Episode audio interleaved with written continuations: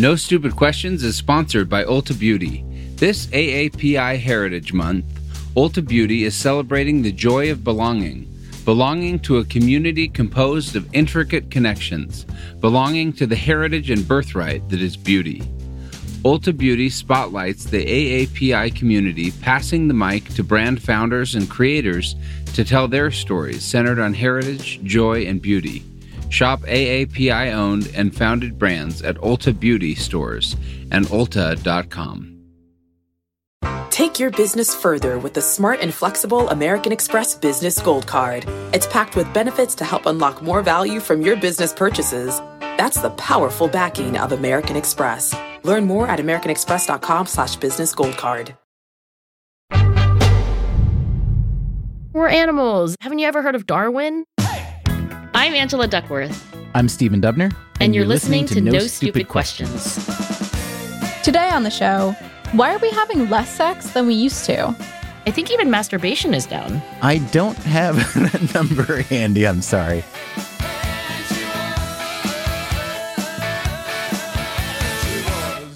So, Angela, this is the third episode of our Seven Deadly Sins series. We're approaching the so-called sins in the order we chose, not the way the Catholic Church listed them.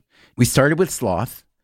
Then we solved gluttony, and now it's time for everyone's favorite of the seven deadly sins, which is lust. It is a favorite.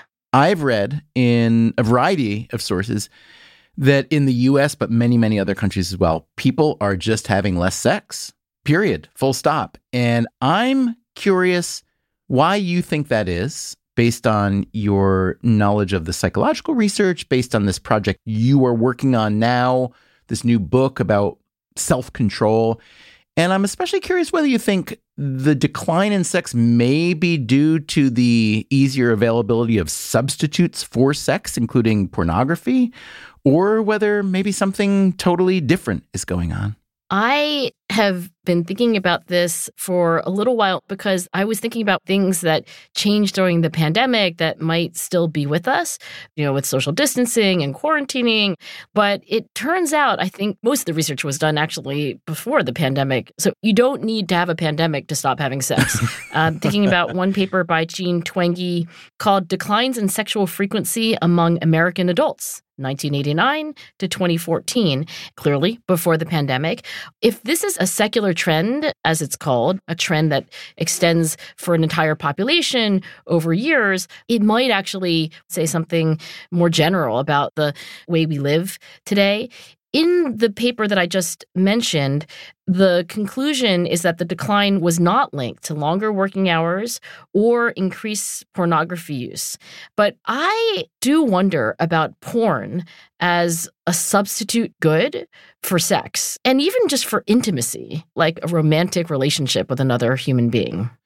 So much to discuss and unpack here. So much to undress here, so to speak. I'm reading from the Twenge study after they write that it does not appear that if you measure inputs of pornography or longer work hours, that those are what's driving the lower sexual frequency. They do say possible reasons that may account for the decrease are the increase in entertainment options like social media and video streaming and the increase in depression. I've also read elsewhere that pharmaceuticals that are meant to treat depression, anxiety, et cetera, may decrease sex drive. I do know that when you're in a depressed state, there's this feature, anhedonia, the inability to experience pleasure from food or from music or for the sorts of things that you used to take pleasure in. So that, to me, would be probably at least part of the story. You're depressed or you're anxious. You don't feel like having intercourse.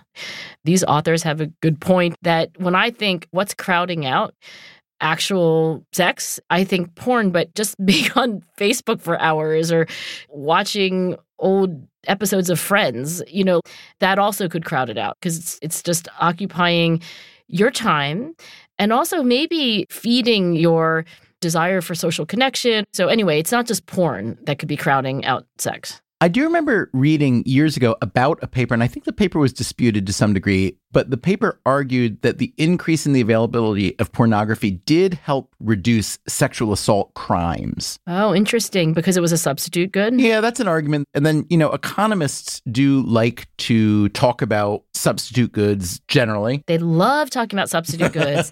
There is this research study that was published in twenty sixteen. It's called Pornography and the Male Sexual Script, an analysis of consumption and sexual relations.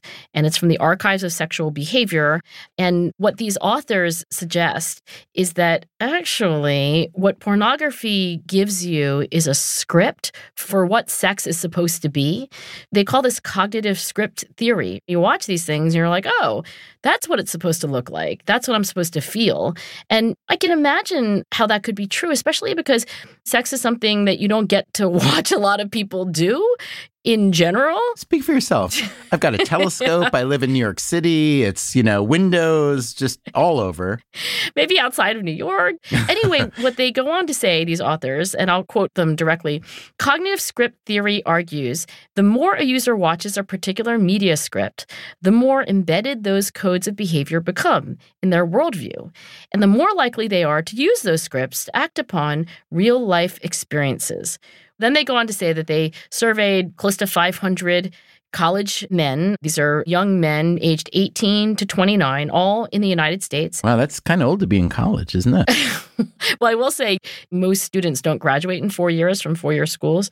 They stretch it out. So anyway, they asked them questions about the rate at which they use pornography, and they asked them about their sexual preferences and their concerns. And what they find is that the more pornography a man watches, in their survey at least, the more likely he was to use it during sex, to request particular sex acts of the partner, to conjure images of pornography during sex, to maintain arousal, have concerns about his performance and body image from those scripts that he saw. So so the study had one other finding that I think is worth thinking about, even though it's just one survey study.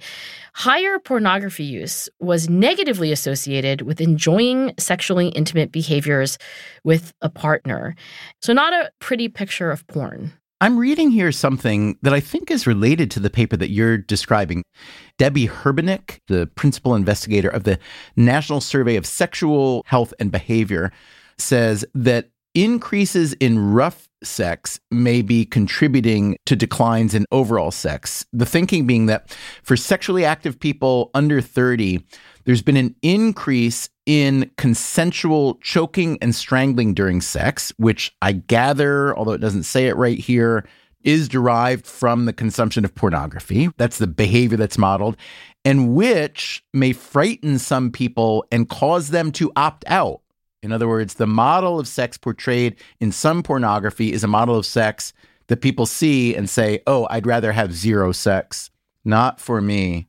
So there was another example having nothing to do with pornography or sex that showed that violence declined during the periods where violent movies were debuting.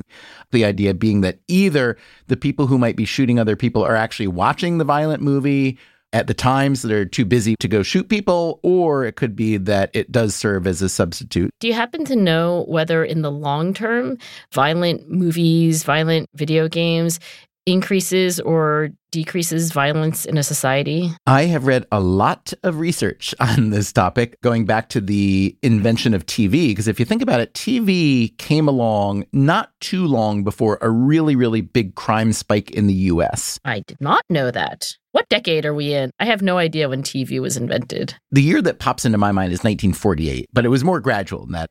It appeared in some places and in some doses, but then it started getting more and more popular. And certainly by the fifties, it was almost universally popular in the United States.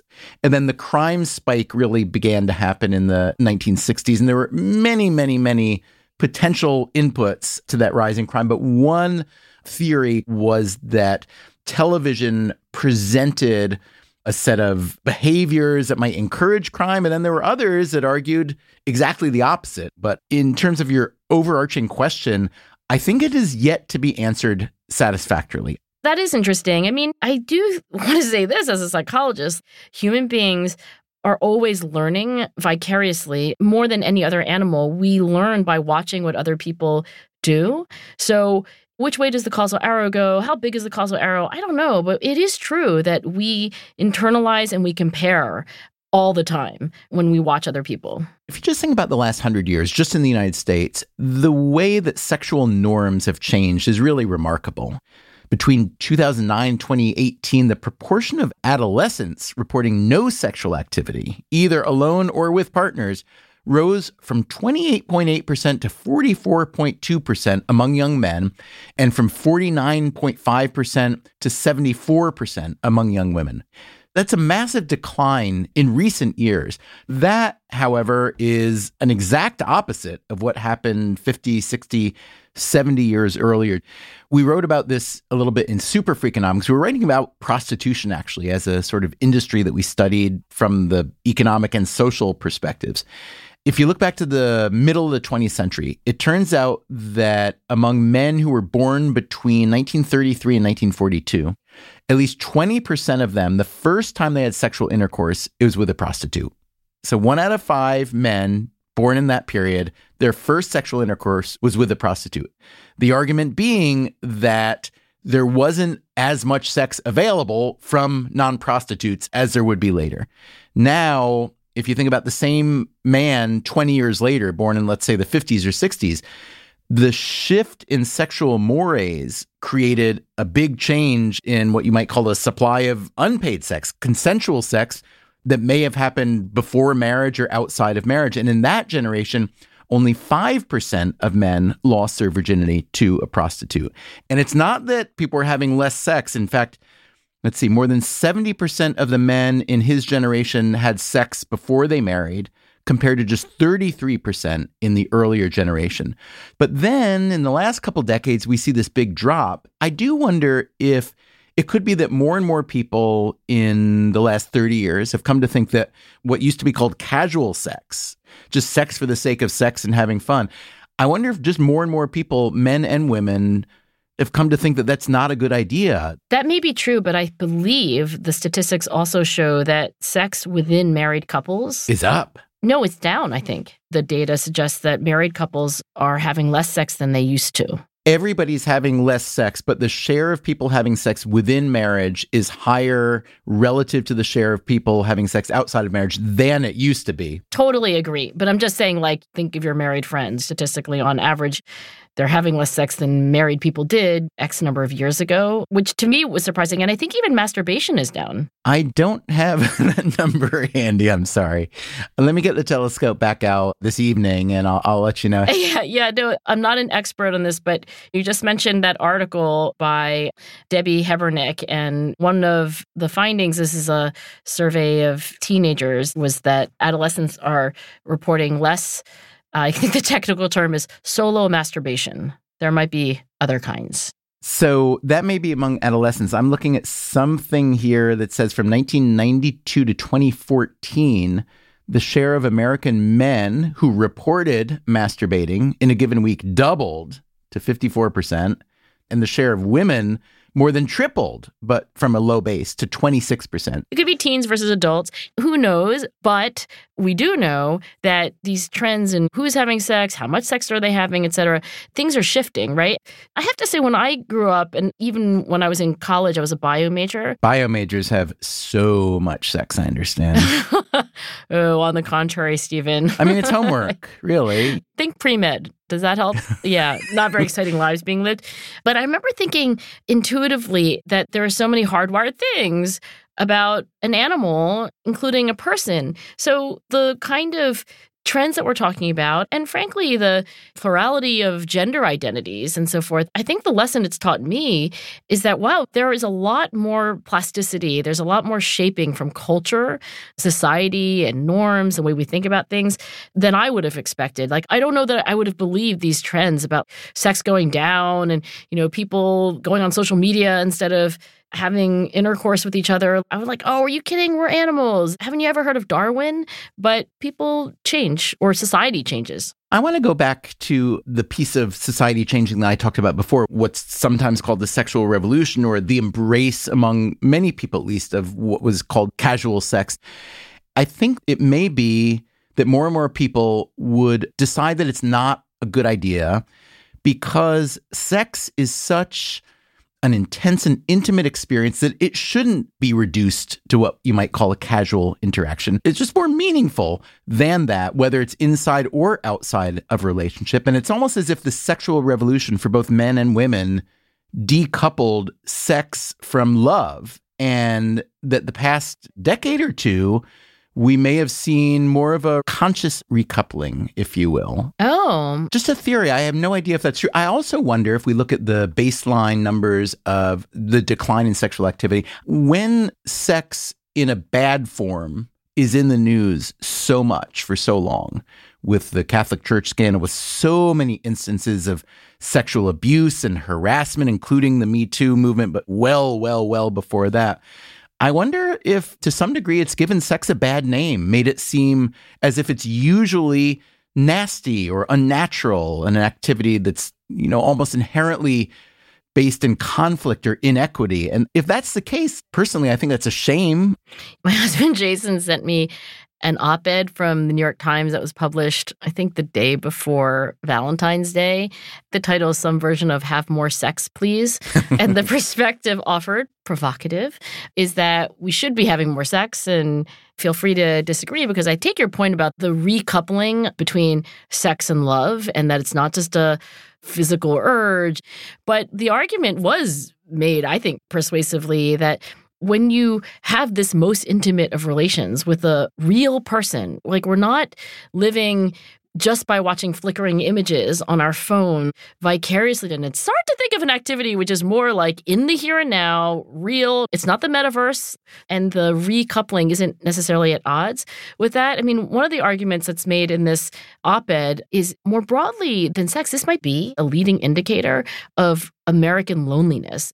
We're more and more staring at our phones, swiping, scrolling, but we're more and more isolated from each other. So you could think of sexual relations as being like the extreme, as being like really not completely by yourself. I did find that compelling. I do worry about people like being in their apartments, having their food delivered, being on their phone, watching other people have adventures or dramas, and being increasingly disconnected. It's like a version of the bowling alone theory from the sociologist Robert Putnam. Sexing alone. The Bowling Alone book was about how bowling leagues were going down and solo bowling was going up. That was written how many years ago? At least fifteen or twenty? I think there's an interesting parallel you bring up here. First of all, I don't think many people actually go bowling alone. I think they choose to not bowl. Yes, that's true. I love the title, but it's a great title. I see very few people bowling alone. I think they just do activities other than bowling. But his argument is that social trust is the glue that keeps a society healthy, and that by doing more and more things on our own, I mean, another example I think of is back in the old days, like the early middle twentieth century, people from New York City, when they scraped up enough money to get out of the city for the summer, they would go to these cabin resorts or hotels in the Catskills. My mom was a waitress at one of those, by the way. Oh, no kidding. Yeah. And that was a very big community social thing. Now, people who have the means, they tend to go to their own little vacation home. And I think about that a lot, the way that we've chosen to diminish our circles. And I think there are some benefits to that. People like privacy. People like being with their closest loved ones and choosing who they have dinner with rather than sitting with twelve other people that you may not know. But Putnam was making the argument that we lose a lot culturally. We do. Still to come on No Stupid Questions, Stephen and Angela discuss the consequences of the decline in sex. From the very beginning, I remember having misgivings about lust being a sin.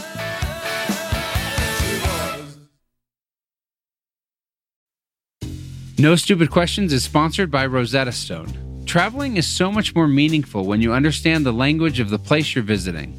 Rosetta Stone, one of the most trusted language learning programs, has helped millions learn new languages and can help you too. With Rosetta Stone, you'll learn intuitively. You're trained to listen, speak, read, write, and think in your chosen language. You'll be prepared for real, authentic conversations. Plus, their true accent feature gives you feedback on your pronunciation. And with the Rosetta Stone app, you can learn anytime, anywhere, with customizable lessons as short as ten minutes.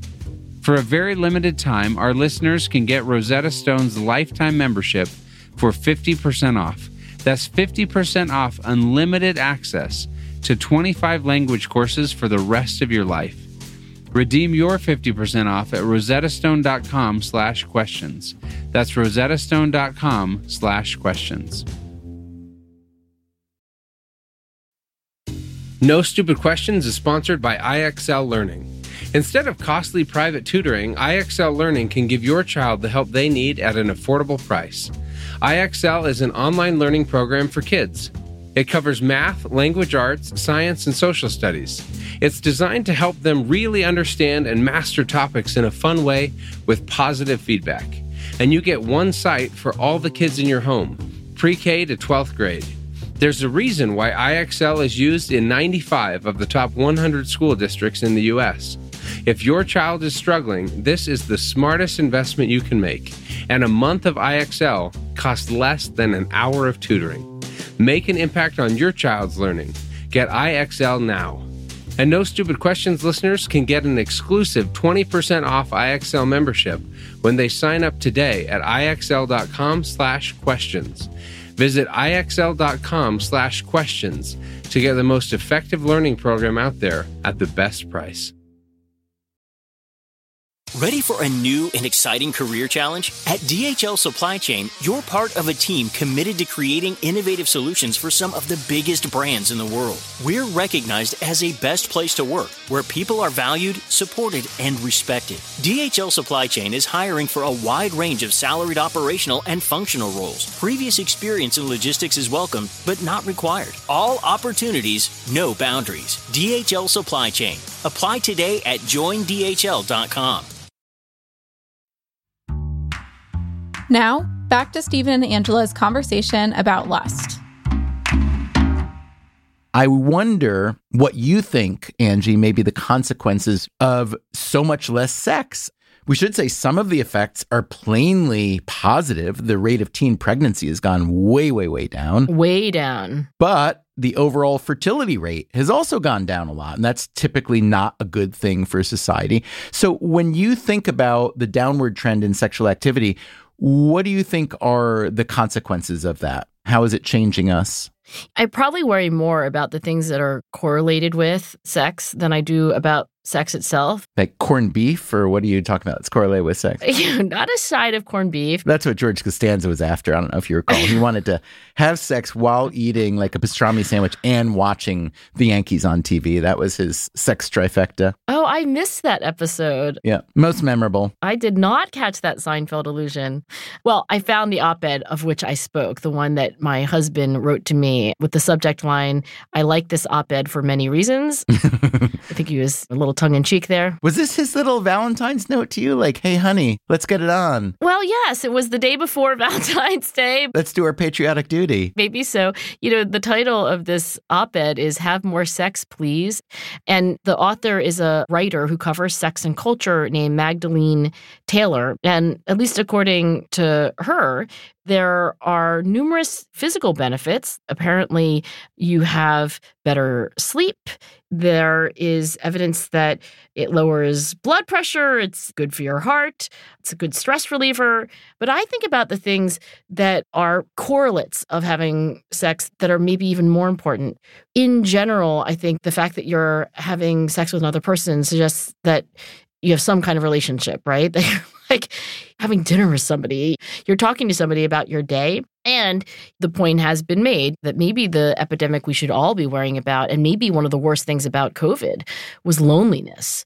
And not to undermine sickness and death from COVID, but just the isolation. I mean, I remember, and this has nothing to do with sex, but, you know, my father passed away in April, the first month, at least for the United States, of the COVID nineteen pandemic. And my mother had been living with my father in this nursing home, and not only at his death, but also for the next two plus years, like, couldn't really see her. And because of quarantine and so forth, my eighty-something-year-old mother was just, like, completely socially isolated. So I guess I worry more about that kind of thing than the lack of intercourse per se. Yeah, I think that's a really good point. You know, I would love, Angela, to hear from listeners Why do you think fewer people are having sex? We've put forth some research-based assumptions. I put forth a theory that's based in nothing other than thinking and opinion, but I'm really curious to know why our listeners think fewer people are having sex. So if you have something to contribute that we can maybe play on a later episode, send us a voice memo. Just use your smartphone to record, record in a nice quiet place. Keep it relatively short, include your name, and send that to us at n s q at freakonomics dot com.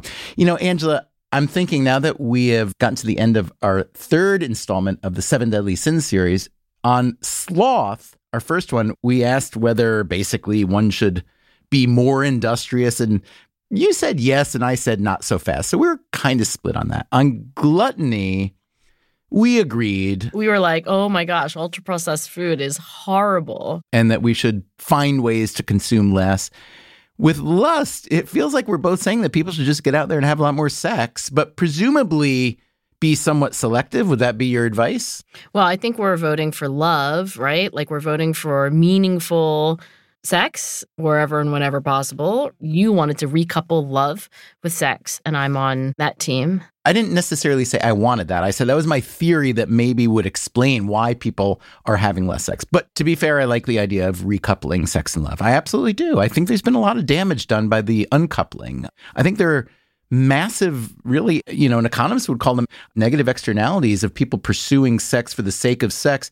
I mean, I personally know several people, men, who have ruined lives, their own lives and the lives of their families and other people by the pursuit of sex that they literally could not control.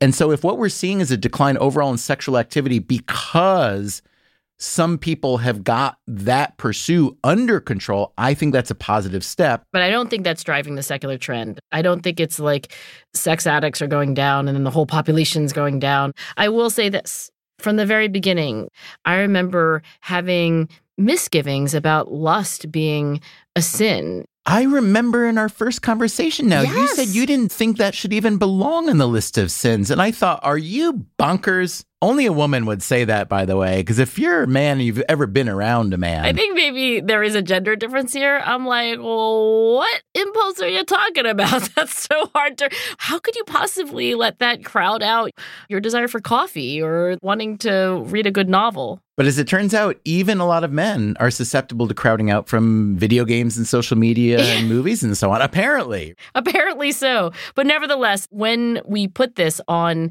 the scale, when we ask people in focus groups, we did find gender differences on the scale. So we'll see what happens when we survey No Stupid Questions listeners. But I do think there are many men, and certainly some women as well, who would say that the drive to feel these feelings, either by yourself or with other people, it can get you into trouble. And that's the definition, I think, for all of these sins. Wait, you're saying that you used good academic research dollars, some of which are federally and taxpayer funded, to conclude that sexual appetite is actually a real thing? Well, that was not the point of the study. And by the way, no tax dollars at work. Amazing finding down there at the University of Pennsylvania. Good work. No, that was not the point of the study. But my point is that when you do focus groups, people say just spontaneously, like, this is a problem for me, because we ask them about their own lives. And we should say, if you listening now want to take the survey that Angie just mentioned, this is a Seven Deadly Sins survey that she put together and is running mostly for our fun and edification. The survey is linked in the show notes of this episode. It is also on the No Stupid Questions website. The link there will take you to a University of Pennsylvania site where Angie is presenting this survey for anybody to take so you can really learn about yourselves. It's not for research. It's just for you. And the lust items, none of them are X-rated. I don't even think any of them are R-rated. So, Angela, has this conversation today made you lustful? Are you going to run home and have sex with Jason? I refuse to answer that question. Really? On the grounds that it may uh, agree with your sentiment? Yeah, exactly. I was like, am I taking the fifth? Happy late Valentine's Day, then. I will say this. I'm really glad I married Jason Duckworth. This episode of No Stupid Questions was produced by me, Catherine Moncure, with our production associate, Lyric Bowditch. And now, here's a fact check of today's conversation. In the first part of the episode, Stephen says he thinks the T V was invented sometime around nineteen forty-eight. The T V was actually first demonstrated in public in nineteen twenty-seven by Scottish engineer John Baird. Then, Stephen says that married people have more sex than singles and that the gap has grown over time. But Jean Twenge's twenty seventeen paper, Declines in Sexual Frequency Among American Adults, nineteen eighty-nine to twenty fourteen, says that the quote-unquote marriage advantage has shrunk over time, not grown. Finally, Stephen says that Seinfeld character George Costanza's quote-unquote sex trifecta is having sex while eating a pastrami sandwich and watching the Yankees on T V. While George's trifecta does include sex, pastrami, and T V, he doesn't say anything about the Yankees. That's it for the fact check. Before we wrap today's show, let's hear some of your thoughts about last week's episode, in which Stephen and Angela tackled the sin of gluttony with a discussion of processed food. Hello, Stephen and Angela. This is Gideon from New York. One of the ways I have discovered to control excess is to apply some of the dietary principles of Ayurveda, the ancient Indian science of health and longevity. Ayurveda recognizes that we need all six tastes, sweet, sour, salty, bitter, astringent, and pungent, to be represented in a meal in order for us to feel sated. I would suggest that if more Americans tried to incorporate all six tastes in a given meal, they would feel truly sated. After all, processed foods have mostly one or two tastes, typically sweet and salty. Hi, Angela and Stephen. My name is Mike Foley, and I live in Richmond, Virginia, and I love all things processed. There's some really good food out there, and would ask you to consider the tater tot. Yummy. Thanks for the show. That was, respectively, Gideon Etra and Mike Foley. Thanks so much to them and to everyone who sent us their thoughts. And remember, we'd still love to hear why you think people are having less sex these days. Send a voice memo to N S Q at freakonomics dot com. Let us know your name and whether you'd like to remain anonymous. You might hear your voice on the show. Hey! Coming up next week on No Stupid Questions, Stephen and Angela discuss the power of wrath. I was so mad that I ripped apart the turkey sandwich, covered in mayo and everything, and I just flung it into all corners of the room. That's next week on No Stupid Questions. No Stupid Questions is part of the Freakonomics Radio Network, which also includes Freakonomics Radio, People I Mostly Admire, and Freakonomics M D. All our shows are produced by Stitcher and Renbud Radio. This episode was mixed by Eleanor Osborne with help from Jeremy Johnston. We had research help from Rebecca Lee Douglas and Dan Moritz-Rabson. Our executive team is Neil Carruth, Gabriel Roth, and Stephen Dubner. Our theme song is And She Was by Talking Heads. Special thanks to David Byrne and Warner Chappell Music. If you'd like to listen to the show ad-free, subscribe to Stitcher Premium. You can follow us on Twitter at NSQ underscore show and on Facebook at NSQ show. If you have a question for a future episode, please email it to N S Q at freakonomics dot com. To learn more or to read episode transcripts, visit freakonomics dot com slash N S Q. Thanks for listening. Recorded in a nice quiet place. Include your name and number. Sorry. Include your name and number. And some photos. Yes, exactly. We'll see which way we swipe. The Freakonomics Radio Network, the hidden side of everything. Stitcher. Tired of fighting your kids to make their bed? Say hello to Betty's. The unique design lets your kids make their bed with just a zip. Our patented bedding includes everything you need, a fitted sheet, top sheet, and comforter in one seamless piece that zips together. Kids love the feeling of accomplishment when they can make their bed by themselves every day.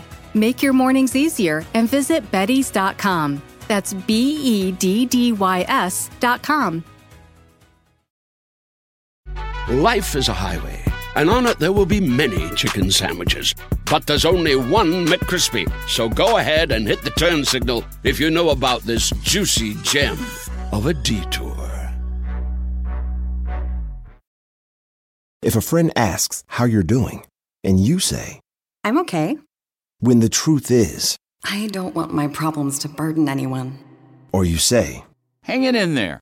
Because, if I ask for help, they'll just think I'm weak. Then this is your sign to call, text, or chat.